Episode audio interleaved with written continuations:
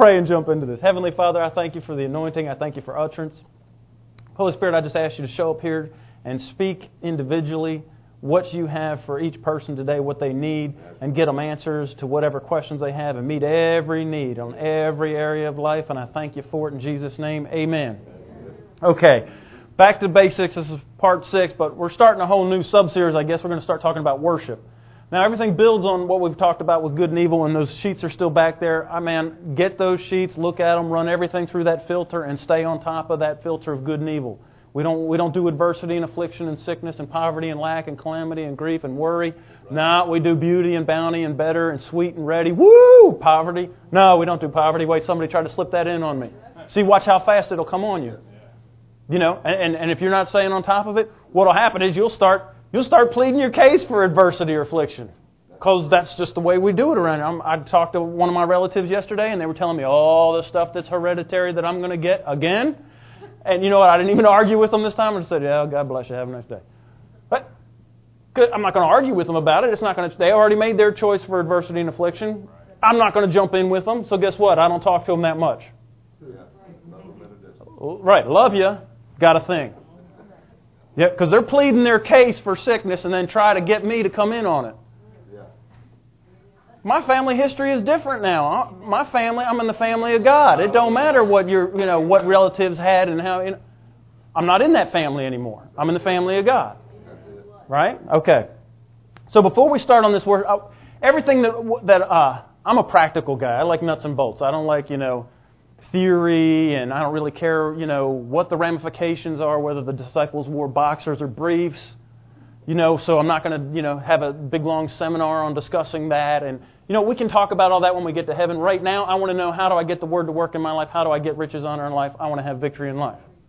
Okay? So when we're talking about worship, people think, well, it's not what you're thinking it is. Of course, it would always be different right here. But whatever you're thinking, it ain't that. Okay? So, glory. Anyway, before we start, go to 1 John 5, because I want to lay a quick foundation before I jump into worship, and this is kind of, added on after I did all the notes. So, but anyway, shocker. 1 John 5 and verse 4.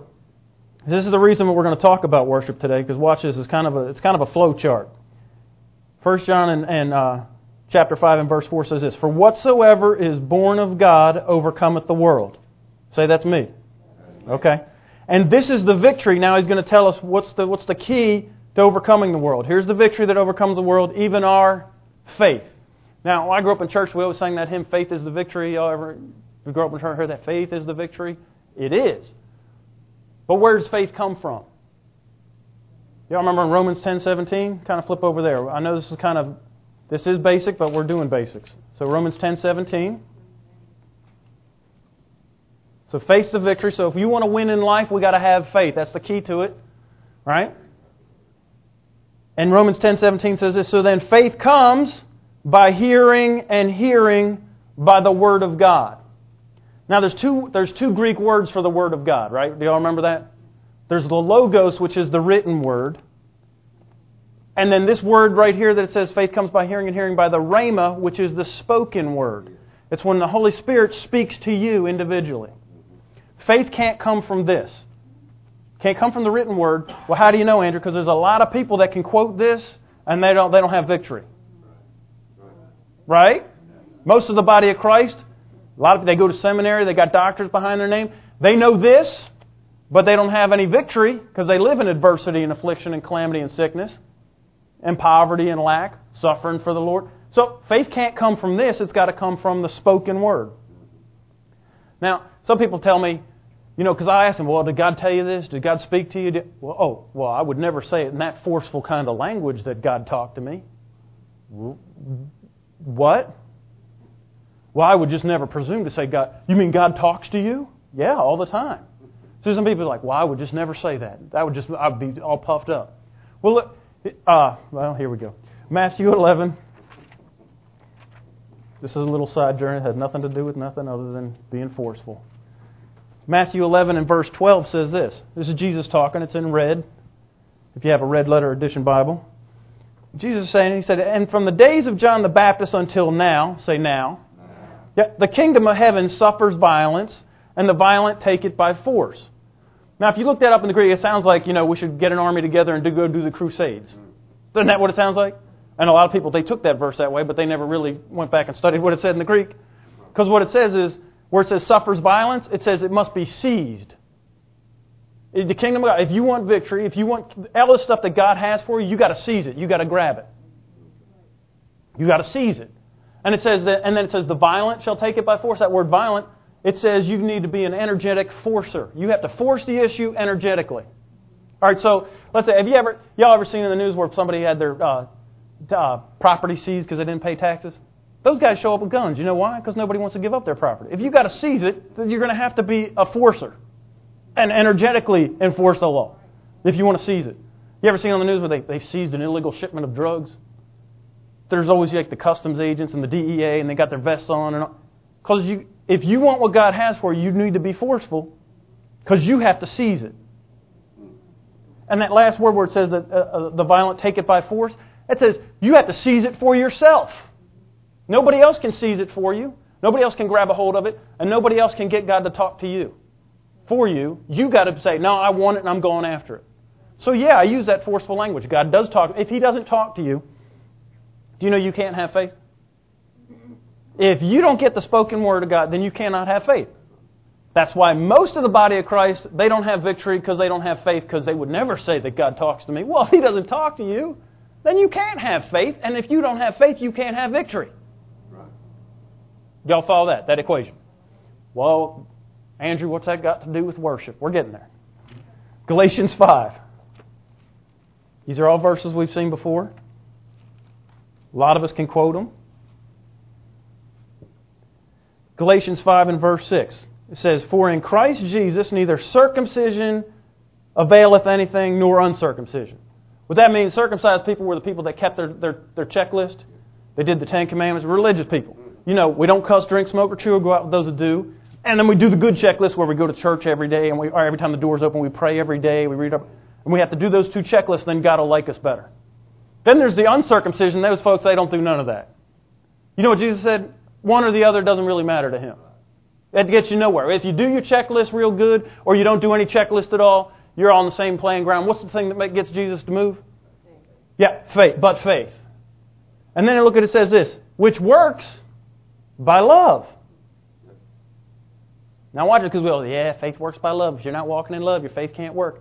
Now, you know what? You can't even have faith if you don't have love. Because watch this. If think of any relationships that you have. Do you talk to people that don't love you or you don't really love? Do you share intimate secrets with those people? In fact, if somebody doesn't love you, you probably don't talk. If they don't like you at all, they don't really love you, do you talk to them that much? No. So here, and faith all hinges on God talking to you, right? We saw that because it comes from... So if you don't love God, He ain't going to talk to you. Because you don't talk to people that don't love you. And they're not working on your relationship with you. You don't communicate with them, and you certainly don't communicate secrets to them that would, give them victory in life. If you don't love somebody, you're going to tip them off and tell them, hey, here's a good stock deal.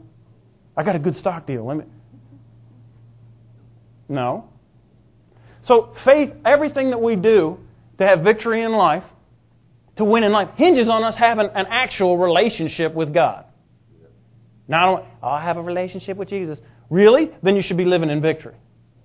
Because if you had a relationship, that means every relationship that you have hinges on what? Communication? If you don't communicate with somebody, how can you have a relationship with them? Because now we're going to find out about worship here. Because all this hinges. So if you want to have victory, because people go, well, you worship God because He tells you to. No, He never tells us to worship Him. Did you know that? He tells us not to worship any other gods, but He never tells us worship Him. Why wouldn't He tell us that? All right, so watch this. There we go. Now we're back on the slide. Exodus 34. This is our jumping off scripture for worship. And verse 12. Take heed to thyself, lest thou make a covenant with the inhabitants of the land where you go, lest it be a snare for you in the midst of thee. So he's saying, be careful who you hook up with. Because if you hook up with religious folks, you end up being religious.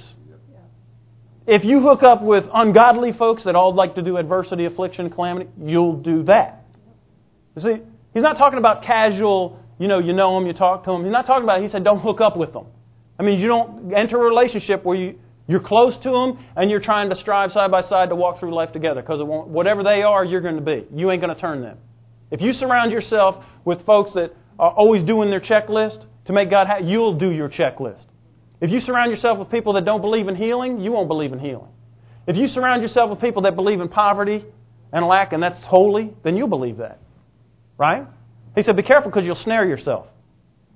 He said, but destroy their altars, break their images, and cut down their groves, for thou shalt worship no other God. Don't worship any other God. He said, for the Lord, whose name is a jealous God. I thought jealousy was a sin. Well, it can't be if God's name is jealous, capital J. Now, what are you talking about, Andrew? All right, go to the next one. Here's our definition of worship. Here, all worship is this. The expression of love, gratitude, adoration, and devotion. That's all worship is. Did you know God is jealous? Let's take Kimmy and myself. She's my darling wife, and I worship her. If I worshipped other women before her, would that be a problem? Yeah. Oh, yeah. That's all God's saying. He said, I'm your God. You worship anybody else before me, we got a problem. I'm jealous. I mean, no, Kimmy would be jealous too. And if she worshipped another man before me, how many know I'd be jealous? This is simple, basic, right? But, because we've made the word worship religious, this is all it means is the expression of love, gratitude, adoration, or devotion. Any one of those four things that you express towards somebody, you're worshiping. What's some stuff that we worship? What about, y'all ever been to a concert? Yay! Oh! You're worshiping. You're expressing gratitude, love, adoration, devotion, whatever. Right? You ever seen them do this? What's that? That's the I love you. What are you doing? You're expressing love. You're worshiping at whatever concert you're at. Sporting event, you ever cheer for your team? You're worshiping. People go, oh no, I'm not worshiping. Yeah, you are. Don't worry, God don't care that you worship. In fact, He tells you to worship each other. Just don't worship anybody before Him. What else do we worship? Some people worship TV shows. They're very devoted to them. I can't miss my show. You'll drop everything to see the show. You're worshiping the show. Because you're expressing either love, gratitude, adoration, or devotion to it. What else? Sam worships chocolate. Oh, Julia worships chocolate. Sam's telling on Julia. You can worship whatever it is that you're... But see, here's the thing is that worship ain't near as religious as we're trying to make it. We all do worship. Now, why would God not tell us, worship me? He doesn't command it. He says, don't worship other gods before me. But He never says, y'all come here and worship me. I command you to worship me. Right, then you're not expressing love. You're not expressing gratitude. You're doing what you were told. I don't tell my kids, you get over here and you tell me you love me and you hug me and you do stuff for me. And then feel good that my kids love me. All God's asking is that you don't worship anything before Him. Now we're talking about relationship because the key to us having victory is faith. And faith comes from communication with God. And communication with God comes out of love. And if you want to... Now think about this. Your spouse, do you know, if you worship your spouse, your relationship and your communication will be a whole lot better. Hallelujah. The other day we were going to Kimmy's brother's graduation. It was in the afternoon, and everybody was getting ready, and I was kind of already ready, and I was just looking in the Word, meditating on this. And she said, will you iron the kids' clothes for me? And my first initial thought was, I'm trying to work in here. What are you, but I'm studying this. God, you're so funny. God said, go ahead and let that come out of your mouth. Guess what? You ain't worshiping her. You might go down there and iron those clothes, but if you complain and grumble the whole way down there, you're not expressing love to her. It ain't worship, and you're just doing it because you think you have to. You just missed an opportunity to worship her and make your relationship better. God, Yeah, baby, I'll go iron the clothes. You know, that helped out. It helped us get out the door sooner. It wasn't all fighting or getting out the door. It made our relationship better, and then she could talk to me. Because she wouldn't have been talking to me if I had done all that. Right? It made my life better, right? So now I got victory. Because I got Rhema from Kimmy. But see, that's what the whole thing of worship, see, everything, it really hinges on this. If you want to have faith, you got to express love towards God and have a relationship. Man, we hang out with each other. Look, if somebody doesn't give you the time of day and they don't really care about you, are you going to talk to them? No. Do you know God made you in His image? He's not going to interrupt your day to tell you something if you don't give Him time and express love and devotion and adoration and gratitude. Why would He? You don't do it. Why do you expect God to do something you don't do? Oh, that's a whole other series right there. We better not get into that. All right, but look over here, because I want you to see that God does tell us to worship each other in Romans 12. Because some people are like, oh, no, we have to worship God and God only. All right, well, just look at this and let's see if you can see that that's what He's telling us. Romans 12 and verse 9. Now, this is a verse that we use for good and evil. It says, let your love be without dissimulation. Don't have fake love. Abhor evil and cleave to that which is good. Now look at the very next verse in verse 10. Be kindly affectioned to one another with brotherly love, in honor, preferring one another. Does that not sound like expressing love or gratitude or adoration or devotion to each other? Is that not what He's telling us to do? Kindly affectioned, brotherly love, honor. Are all those the same words that we use when we worship God? We honor God. We prefer God. Right? We love God. He's telling us express it to each other. So part of you worshiping God is also worshiping each other. So think about that. In every relationship that you have to really, you have to worship in order for there to be open lines of communication. And that's all worshiping God is. See, some people think, well, let's not get on that yet. Hallelujah. Look at the different ways you can worship. Here you go. How do you express love to somebody? You can either tell them, I love you, thank you, I appreciate you, right? And that one's probably the easiest one. You don't really have to do too much to back that one up. I mean, if you're just telling somebody, well, talk is cheap. Yeah, love you, baby, mean it.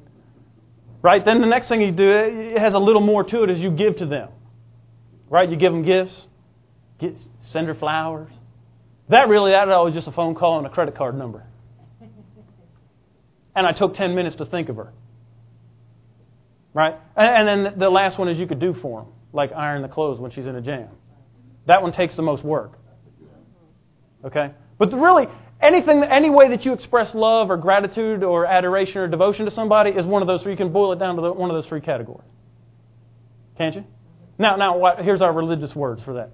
See where it says tell them? No, back up. Tell them, we call that praise and worship. Praise is just telling God, I love you, thank you, you're awesome. See, people thought worship is when we sing those three songs at the beginning. Some people think worship is when you go to the big liturgical, and the guy with the mitre, and they're swinging the incense, and Gregorian chants. Praise is just you're telling God, I love you. That's our religious term for it, praise. Then the next one we call that tithes and offerings. And really, people tithes ain't even because they give that out of, we talked about that before, just out of, I have to, I'm paying my tithes. Then worship is completely out of that. You're not expressing anything to God if it's an obligation and you're paying something. See, if I had to pay Kimmy to be my wife, guess what? There's not really a relationship there, is there? Has you ever seen those mail-order bride deals? Really, there's a payoff. You can get citizenship or I'll pay you, And then they'll say this, well, you could grow to love them. Y'all ever heard that? Okay, that has no, worship and relationship nowhere in there. God ain't looking for that. He don't need a mail-order bride. Then the last one, do it for him. We call this in religious terms, we call it ministry. Doing for God, doing ministry. Huh? And most people, they do that out of obligation, out of their checklist. Don't they? Most people in the body of Christ, if they're working somewhere, they're doing it to punch their ticket with God, make them like them better. If you ain't doing it out of your heart, don't do it. Just like with Kimmy. God said, you ain't worshiping her. Why are you going down there ironing them clothes? It didn't help me. In fact, it would have hurt me to go down there grumbling and complaining to iron them clothes. It would have hurt everybody in the house if I didn't do it as worship, if I was just doing it out of, I have to, necessity, grudgingly. Oh, let's look at that. Look over in 2 Corinthians.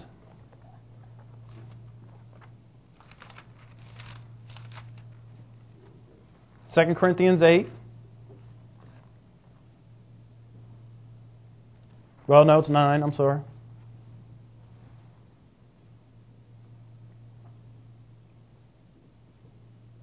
Verse 7. Every man or woman, every person, according as he purposes in his heart. See that word, so let him give, is in italics. It's not in the Greek language. You could just cross that out. So everyone is according to as they purpose in their heart, not grudgingly or necessity, for God loves a cheerful, and we saw that word as a distributor. God loves a cheerful distributor. If you're going to distribute your praise, if you're going to distribute your money, and you're going to distribute your service, God wants you to do it cheerfully, otherwise don't show up and do it. Because you're not worshiping Him. If you do anything you do for God out of obligation, that's not helping your relationship. It's not going to help communication. It's not going to help you get rhema on the inside. It's not going to help you get faith, which is not going to help you win in life. So if you're doing a checklist and you're doing it out of obligation, you cannot win in life. You bypass it. You just cut off the whole thing at the beginning. So the whole point, that's why He never tells us worship Him. He wants you to pick do it. He wants you to love Him and express love for Him out of your own heart. And then He tells you, don't do it out of necessity, yet the whole church is built on necessity. People manipulating people to do one of these three things. Either tell them that you love them. We don't spend too much time on that because talk is cheap. But we'll manipulate you for your cash, and we'll manipulate you for your time, and you show up and do work. That doesn't help you. It's not worship, and it's not helping you in your relationship, and it will not help you win in life if you do it because you have to. In fact, God tells you, don't do it if you think you have to. Just like me and ironing the clothes. If I did it because I had to, and grumbling, complaining, it would have hurt the entire household. All right, well, we'll look it over here, John 3:16. We can all quote that. Do you know God worships the planet? Remember, I told you the covenant is what, reciprocal. God don't remember if you want somebody to do to you, you do unto them, right? Same thing with God. If God wants you to obey Him, He'll obey you. If God wants you to worship Him, He'll what? Worship you. God worships me. I can't believe you just said that. Yeah, He does worship you. He expresses His love, devotion, adoration, and gratitude towards you all the time. And it says that He does that for people that ain't even born, people that didn't accept Him. So next time you're mad at whoever, remember that. God worshiped that person too. Oh no, Andrew, all right, look at John 3:16. You all could probably quote it, can't you? For God so loved the world, watch how did He express it? He gave, isn't that one of the expressions? His only begotten Son. Not only did He give Him something, He gave Him the most precious thing He had. He's worshiping the world. And all He's asking for you to do is worship Him back. He didn't ask you to worship Him until He worshiped you. We all sang that song in Sunday school, right? Oh, how I love Jesus because He first loved me. Well, how do you know He loved you? Because He expressed it. Well, what's the expression of love? Worship.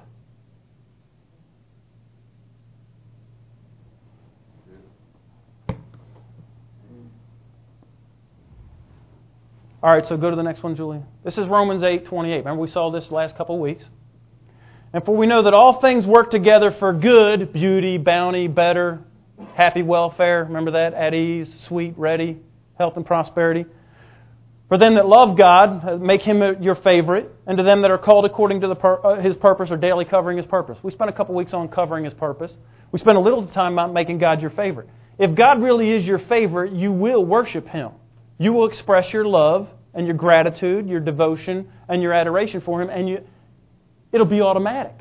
I don't have to drum up worshiping my wife. I do appreciate everything she does. When she cooks dinner, thank you, baby, that was a great dinner. You know how I express worship or express love?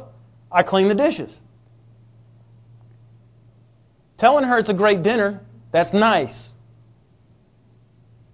You back it up by actually doing something. Really, we could put all three of those things down to this. You give. Because you're either giving your time, you're giving your effort, you're giving your substance, or you're giving nice words. And that's what Jesus did, or that's what God did when He gave us Jesus. He worshipped us. Now He says, don't worship other gods. Don't worship anybody before me. I'm jealous. Well, you would be too. We all, the people that we really love and we put the most worship into, we'd like to get something back, wouldn't we? Don't you like it when they worship you back? I love it when my wife worships me back. Makes me want to worship her more. And now we have a who can outgive who contest.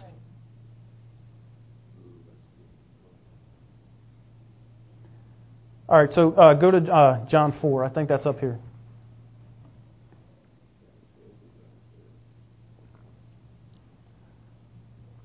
So the whole thing, and all right, watch this. Hallelujah to Jesus. This is Jesus. He's walking through Samaria. Remember, meets the woman at the well? The Samaritan woman? Well, watch, here's the story. John chapter 4, verse 6. Now Jacob's well was there in Samaria. And Jesus, therefore, being wearied in His journey, man, it's a long walk, He sat down on the well, and it was about the 6th hour. That's noon, lunchtime. We've been walking all morning, boys, and I'm hungry. And there came a certain woman of Samaria to draw water, and Jesus said, give me to drink, for His disciples had gone into the city to make a Burger King run. That's the King James says they buy meat. They were going to get, burger, Subway, whatever. Went down to Whole Foods and got that focaccia bread. Because Jesus was watching His carb intake, right? And so He tells this Samaritan woman, hey, give me something to drink. And the woman of Samaria said unto Him, how is it that you, being a Jew, ask me to drink, which am a woman of Samaria? Now, what we got here is a racial divide, okay? Jews didn't like Samaritans, because all Samaritans were the part of Israel that were, when they went into captivity, the Syrians came over, they intermixed and they intermarried with the Syrians, and they kind of left there doing their checklist, the Jewish checklist. So they looked down on that. So we got two factions of kind of, people that worship God. They still believed in God, but they just, well, you don't believe as good as we do. You know anything like that in the body of Christ today? Yeah, okay, it's still going on. We don't want to name any names, but you can just, think of, people that think they're better than you because you go to a non-denominational church. Well, what's your affiliation? We're Samaritans. Now Samaritans has the good Samaritan, now it sounds good. No, holy. Back then that wasn't that, no. They would look down on that. So she said, how can you even be talking to me? You guys hate us so much, I can't believe you're talking to me. For what? The Jews have no dealings with the Samaritans. And Jesus answered and said unto her, if you knew the gift of God and who it is that asked you, give me drink, you would have asked Him and He would have given you living water. He said, if you had any idea who you're talking to, you would have asked me for something. And the woman said unto her, sir, you got nothing to draw with. You sitting there on the well, you ain't got a bucket. And the well is deep. You ain't just going to splash, put your hand in and splash in and get some water. From whence then hast thou that living water? Oh, you got living water? You got nothing to draw out with, that well's deep. Oh, how do you have some living water then? Getting sassy with Jesus. First off, she's shocked because, Jews think they're better than us. So she already got a chip on her shoulder. Art thou greater than our father Jacob, which gave us this well, and drank thereof himself and his children and his cattle? And Jesus answered and said unto her, whosoever drinketh this water shall thirst again. But whosoever drinketh the water that I'll give him shall never thirst. But the water that I give him shall be in a well of water springing up into everlasting life. And the woman said unto him, sir, give me this water that I thirst not, neither come hither to draw. Now, she don't understand what he's talking about. All she's saying is, yeah, give me some of that water so I don't have to come down to this well and draw water for that pagan pig husband of mine.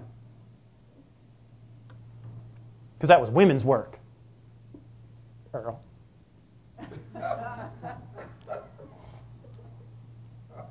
Jesus said unto her, go call your husband and come here. And the woman answered and said, I don't have a husband. And Jesus said, you have said well, you have no husband. For you have 5 husbands, and the one you shacking up with now, honey, ain't your husband. And the woman said, "Sir, I perceive you are a prophet." Or at least Miss Clea.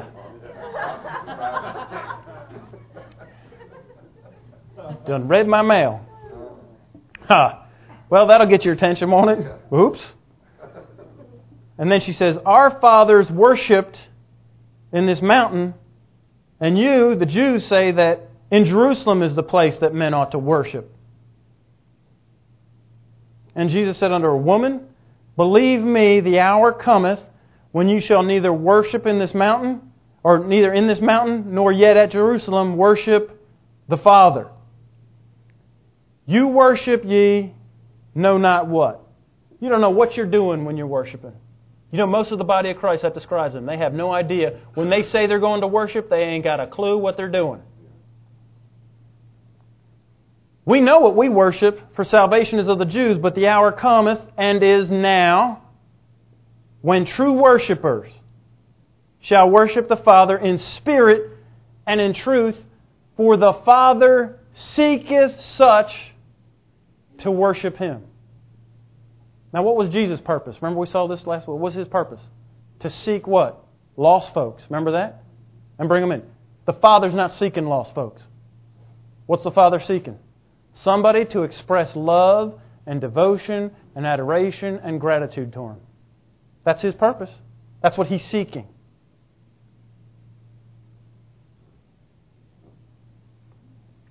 So here's true worship. Go to the next one for me, Julian. It's the expression of profound, which is from the depths of your being, it says in the dictionary, love and gratitude, adoration and devotion. Talking about true worship now, it's profound. It's out of the depths of your being. Look at the next verse in John. It said, God, this is Jesus talking, God is a spirit, and they that worship, they that express love to Him, gratitude, adoration, and devotion to Him must worship. They must express to Him this in spirit and in truth. All right, so that sounds a little hokey. Let's make it practical. All right? 1 Thessalonians 5. It's the first thing we got to understand about us is this. 1 Thessalonians 5 and verse 23. It says, "And the very God of peace sanctify you wholly. I pray God your whole spirit and soul and body be preserved blameless unto the coming of our Lord Jesus Christ." So we're a three-part being. We are a spirit, we have a soul, and we live in a body. This is basic. We all know the body, that's this thing out here. It's our earth suit. Our soul is made up of our mind, our intellect, and our emotions. And our spirit is that part that's on the inside of us, that's our true man, that's alive unto God. So, all right, so this tells me right here, if you have to worship God in spirit, do you know if you haven't accepted Jesus, you don't have a spirit. Your spirit's dead. You are only soul and body. That's that big hole that everybody has that has never accepted Jesus. Impossible for you to be a true worshiper. If you're not born again, you cannot express truly love, devotion, adoration, and gratitude to God. So you've got to be born again. Born of the Spirit, which means your spirit is alive. And the next thing is once you make that cut, you do have your spirit is alive. And this is where most people in the body of Christ miss it. They either worship out of their body or their mind or their emotions. They don't really worship out of their spirit. All right, so let's look at that in Galatians 5.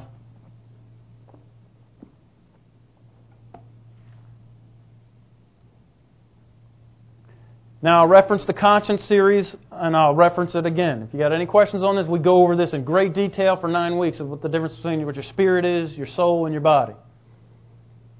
But Galatians 5 and verse 16 says this, "This I say then, walk in the Spirit."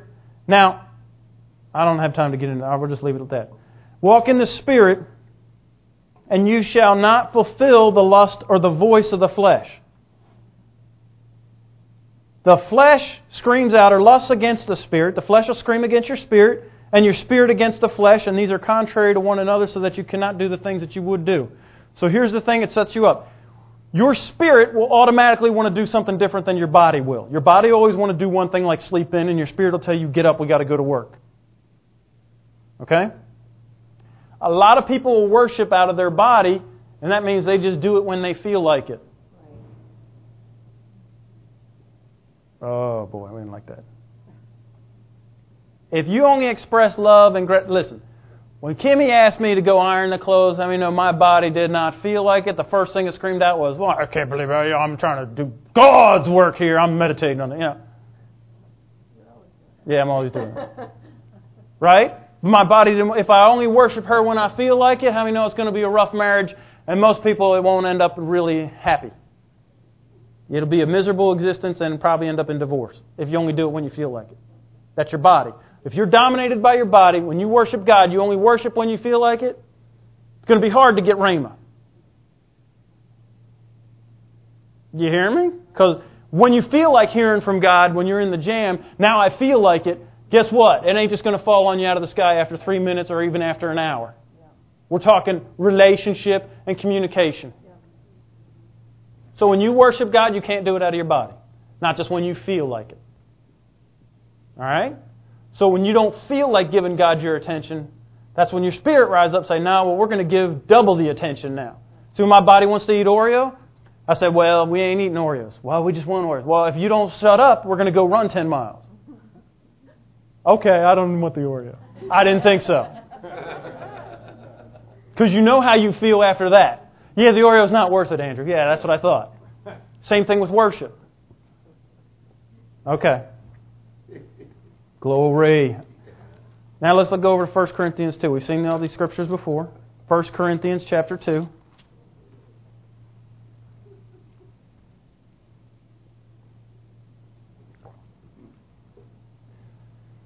Verse 12. It says this, now we have received not the spirit of the world, but the Spirit which is of God, that we might know the things that are freely given to us of God. Which things also we speak, not in the words of men's wisdom teaches, but which the Holy Ghost teaches, comparing spiritual with spiritual. The natural man cannot receive the things of the Spirit of God, for they are foolishness unto him, and he cannot know them because they are spiritually discerned. So if you don't have the Spirit of God on the inside of you, you'll think that this is people that worship God are nuts. Well, why would you do that? Well, you don't know him. See, people, if they didn't know my wife, they'd think I was nuts to be all doing everything that I do for her, be gog over, stayed on the phone. Remember I told you that one time I was in Okinawa and she was in Virginia? I bet, hey, baby, hey, $3 a minute. Hey, what you doing? Nothing. Love you. $750 later, Andrew, you're nuts. Yeah, it's because you don't know Kimmy like I know Kimmy. Same thing with God. People think you're nuts. Well, what are you doing that for God? Because you don't know God like I know God. So go ahead and think I'm nuts. It's foolishness to you, but I'm expressing my love, my gratitude, and my devotion. Same thing, people that don't have kids, they don't understand that when you have kids, how nuts you'll be over them. Yeah, that's true. Yeah. Changing messy diapers, not a problem. Why? Because I'm devoted to my kid. You'll do, mamas and daddies will do all kind of stuff they would never do for anybody else than they do for their kids. Why? And everyone else will think you're foolish for doing it. Well, I can't. Why do they? It ain't none of that. You don't know him like I know him. You don't know her like I know her. It might be foolishness to you. It's because you don't know him like I do. It's my kid. Same thing with God. You don't know him like I know him. He's my daddy. He can. He's available to be your daddy. But until you make him that, you'll think I'm nuts for worshiping God. All right, so look down in chapter 3 and verse 1. It says, and I, brethren, could not speak to you as spiritual, because how do we got to worship God? Out of what? Our spirit. But as unto carnal, even babes in Christ, I fed you with milk, not with meat, for hitherunto you were not able to bear it, neither are you now able to bear it. For yet you are carnal, whereas there is among you envying and strife and divisions. And are you not carnal and walk as men? So look. Now we're talking about you can't worship God out of your emotions, because envying and strife and divisions is all what? Emotional. It's not intellectual. It's emotional. You have envying and strife and divisions because you feel like somebody did something wrong to you, or you feel like they're getting ahead of you. You can't worship God out of your emotions. There's whole churches, denominations that have created themselves on worshiping God out of their emotions. That's why every week they got to get born again. because I don't feel like I'm saved. I don't feel like God loves me this week. I feel like I'm guilty that I didn't do the checklist. I feel. You can't worship God out of your emotions. It's not true worship. Same thing with your body. You don't feel like it. No, we don't do that. Whether we feel high or we feel low. See, what gets you excited ought to not be what you feel like. Good news shouldn't make you really up here, and bad news shouldn't make you down here. What makes you excited is, I love God. I'm devoted to Him, man, I appreciate Him. I'm excited to have a relationship, and we got communication. I'm excited when God talks to me. When I hear Rhema, that excites me.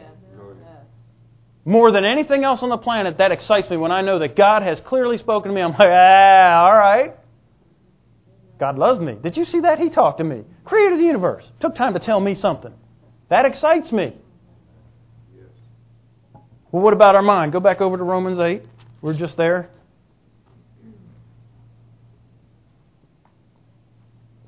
It's not an intellectual exercise. Can't be. Well, hold your finger right there and look at this scripture over in 1 Corinthians. I know you were just there, but 1 Corinthians 6 and verse 17. This will help you out a little bit. It said, but he that is joined unto the Lord is one spirit. Okay, so I was going to go into a whole big thing about, in the Bible it says sometimes there's a big S means the Spirit of God and a little s, and really it doesn't really matter, because you know what? If you're joined to the Lord, you get born again, you're one spirit with the Lord. Nobody can really tell where God's Spirit and your spirit starts and God's Spirit ends. You're one spirit with the Lord. Because you got the life of God on the inside of you. Nobody can really tell where God's Spirit stops and yours starts. Once you're mixed together. You have His DNA on the inside of you. And He says, you're joined to the Lord, you're one spirit. You got the life of God on the inside of you, just like Jesus had the life of God on the inside of Him. There's no difference. Now it's getting easier to worship. That's why He says you got to worship out of your spirit. That's the part of you that's alive unto God. That's a part of you that really can express agape love, the God kind of love. That's the part of you that can actually express appreciation and gratitude and devotion to God. Because that's the part of you. When that part of you dominates the rest of you, then you can be devoted to a single purpose, whatever God's agenda is. And now you really are worshiping, because it all comes down to giving, and you give up whatever else it is and you go after Him. That's part of making God your favorite. That's worship. All right, so go back to Romans 8. It's not an intellectual exercise. It says in verse 5, for they that are after the flesh do mind the things of the flesh. That's the natural. Whatever in the natural world is, that's where your mind is. You're going to go after those things. But they that are after the Spirit, of the things of the Spirit, to be carnally minded or naturally minded is death. But to be spiritually minded is life and peace. Why? Because the carnal mind, or the natural mind, is enmity against God and is not subject to the law of God, neither indeed can it be. So then they that are in the flesh cannot please God. Talking about your mind. Being spiritually minded or naturally minded. You can't please God if you're thinking naturally. You cannot worship God if you're telling... I don't care. Some people, my credit score, I can't get a... That's how man does it. You're thinking naturally. You cannot worship God if you're thinking, I don't have a college degree because, you got to have a degree to really get hired by this company. No, that's natural thinking. You can't be worshiping God. There's, again, a ton of denominations that have geared their entire belief system towards it's an intellectual exercise with God. That all this in here is just an intellectual exercise. There's no spirit in it. You can't worship God out of your mind, out of your intellect. Just can't happen. It's not true worship. So if it's in your mind or your emotions or your body, it's really it's really checklists that you're doing. You're trying to avoid the bad checklist, or you're doing the good checklist, and you think you're punching your ticket with God, but you ain't really truly worshiping Him. It says you got to worship Him out of spirit, and what was the other one? In truth. Let's look at truth. I think I have that slide up there, Joel. Yeah. Here's what truth is. Hallelujah. John 17:17. This is Jesus talking. He said, sanctify them through thy truth. Do y'all know what sanctify is? It means set apart. Now, when I was a kid, check this out. This will help you with set apart. When I was a kid, we had this like auction at the end of the year in school, and we saved up all of our points. You know, kids get like turtle cards or stuff. We had reward points. And I bought a box of baseball cards. There was like 5,000 cards in the box. Woo, that was awesome. I went through the thing. Now, how many know there were a lot of duplicates in there? There's a lot of worthless cards. But if I had come across, I didn't, but if I did, I was looking for it. If I had come across, like, say, Babe Ruth's rookie card, do you think I would have just thrown that back into 5,000? What would I have done with that? Set it apart. I would have put it in a case. That's all God. That's what Jesus is saying right now. Father, through your truth, set them apart like that Babe Ruth rookie card. Take them out of the pack of 5,000 and put them in this case and make them precious over here. Set them apart because this is valuable. It ain't like all this over here in this box of 5,000. This is special. How do you do that? Through what? The truth. And then he tells us what the truth is. Thy word is truth. He wants you to be separate, precious, apart from all that. And you get that way by just doing the truth. When you do the truth, you're worshiping God. True worship. So what's the truth? Let's have some truth. Well, if you choose evil but refuse good, are you doing the truth? No. You know what you just did? You took yourself out of the pretty little case that was up there on the mantle, and you jumped right back into the box of 5,000. You said, nah, I don't like being set apart. I don't like being, you know, I don't like you put me on a pedestal, God, and jump right back into the all the other garbage. You know, the cards that ain't worth nothing. See, when he asks you to worship him, it's even bonus for you because he's putting you up here in a position of you're valuable and precious to him. Not down here with all the riffraff. That's cool. So you see the payoff for worship? It ain't just, oh, I got to come and worship God. This is where I worship. That ain't drudgery. Man, when you worship God, he puts you over here on this pedestal. Puts you in a nice little case and shows you off to everybody. See my Babe Ruth rookie card? Come here, look at this. He got all of us lined up on his mantle. All of us that worship him in spirit and in truth, we're up on his mantle. Look at this. Not down here with the riffraff. He pulls you out of that. Wow. Amen. There's a huge payoff for of your own free will, expressing love and gratitude and devotion and adoration for God. Wow. And he don't want you, you know what? He'd rather you just sleep home in bed and just forget about him than come here out of some obligation or do anything for him out of obligation. If you've got to do it.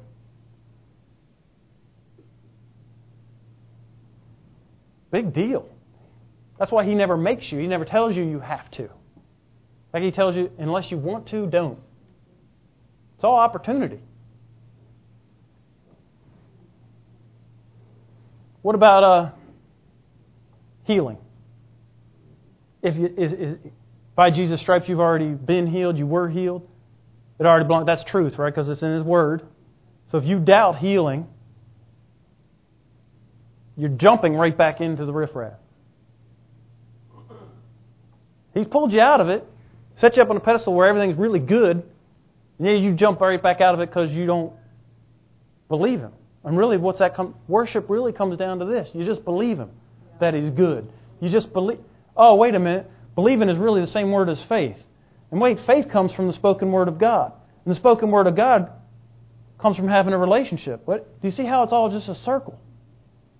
And then you can start and jump into the circle at any time by just worshiping God. At any time you want to have victory in life, you jump into the circle and it starts with, I'm going to start having a relationship and worship you, God. Then when you start worshiping God, then you get Rhema. Rhema brings faith.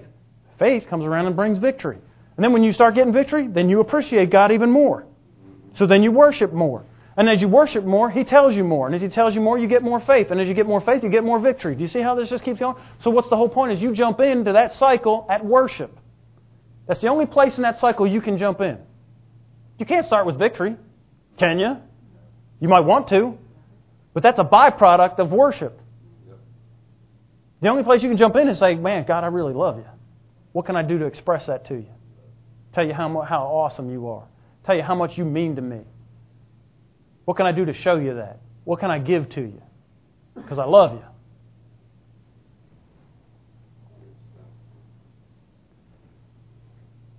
Listen, it's a whole lot easier to hear from somebody when you have a relationship, when you worship them.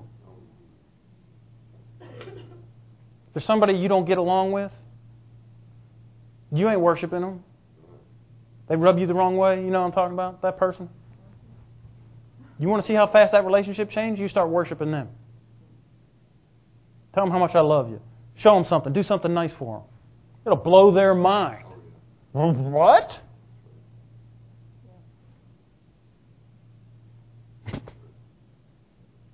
See, with God, it's always the exact opposite of what... That's the natural man's thinking. They're trying to stick it to you. Well, shaft them. Cut against the grain of that. Go worship them a little bit. See what happens. What if somebody worshipped you that didn't like you? Somebody just come up and blessed you. Kind of hard not to like them now. I don't like that guy, but man, he just gave me $100,000. Well, can't say nothing bad about him now. You see what I'm saying? I mean, it's like, it's hard. Somebody's worshiping you. It's hard to get mad at them. Yeah, same thing with God. If you're worshiping Him, it'd be hard for Him to get mad at you.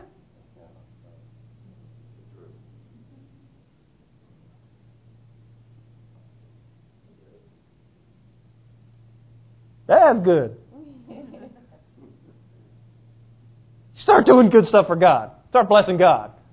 Start giving to it. Start telling them out of your own mouth. Just walk. I love you, Father. What can I do to show you? I'm going to give. Oh, I'm going to go do something for you. You tell me what. Now watch to see what happens. How much rhema you start getting. Wow. He's like, hey, that guy kind of likes me. I never thought he really cared about me. But look at all the stuff. He's worshiping me. We should get to know him better. Jump into that circle. See what happens. Nothing but good. Nothing but good. And pretty soon he will be your favorite. It'll just be automatic. Because once you start doing that cycle, more victory and more fame, more man, you can't, man, it's like a drug. You don't ever want to get out of that circle. I don't ever want to get out of where God's not. If God ain't talking to me, you know what I got? Zip, zero, nothing. And I'm not getting back into that box with all the other riffraff. I like it up here on my spot on the mantle. And it all starts with you worshiping. Now, we're going to take some time. I don't know how many weeks we're going to do it, but I want to teach us about what praise is, what really praise is. Teach about what giving, worshiping the Lord with our giving is. We say that at the end of service. It ain't just taking up at all. It's not paying tithes. When you worship the Lord with your giving, we're going to talk about that. Same thing with what we call ministry, service. Man, it ain't a drudgery. It ain't some check. If it is, then don't do it. But if you want to worship the Lord with doing stuff for Him, there's a way to do it and an attitude how to do it, and God lays it out for us, the way to do it, so it's not a drudgery. We're going to learn about that stuff. Because when we start doing it, because I'm going to teach us how to worship. Because when we do know how to worship, then we can start getting rhema and get faith and get victory. And this is basic stuff.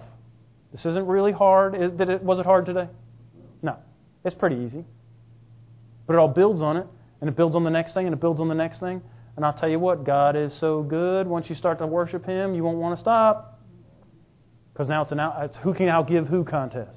Who can outworship who? The more you worship God, the more He'll worship you. What a fan club. Yeah, God's the president of my fan club. Thanks. You know him? He's the president of my fan club. I get fan letters from him. It's called Rhema. Yeah. God's stalking me. I'd get a restraining order, but it only works out for good, so no point in that. He's devoted to me. He adores me. Why? Because I adore Him. I'm devoted to Him. And this will help you in whatever relationships you've got in everyday life. It isn't just with God, because He tells us worship each other. Boy, it'll help us be fitly joined when we start worshiping each other. Help you at work, help you at school, help you with the kids and your wife, right? Help you with your in-law. Whatever relationships you got, you start injecting a little worship into there, they won't even know how to take you. They won't. And then once you get on that cycle where you worship and then they worship you back, and your relationships can only get better. You know, that's part of the covenant. We've talked about having good relationships for a long time, but I've never really taught on it. This is really the basis for it, is when you start worshiping each other. and worship God. Man, this is good. This will help you in every area of your life. Because when relationships are good, everything will be easier for you. That's how you operate in favor, because people like you. Ah, I like them. Why? I don't know. They worship me. They won't even know. I mean, they won't say that in their head. They were nice to me. They did nice stuff. They appreciate me. What? And the thing about it, God got that going from heaven. You worship Him, then He worships you. Just hang on and think about that this week. He is sanctified. He set me apart from all the riffraff and put me up on the pedestal. Because you're His favorite. You're the apple of His eye.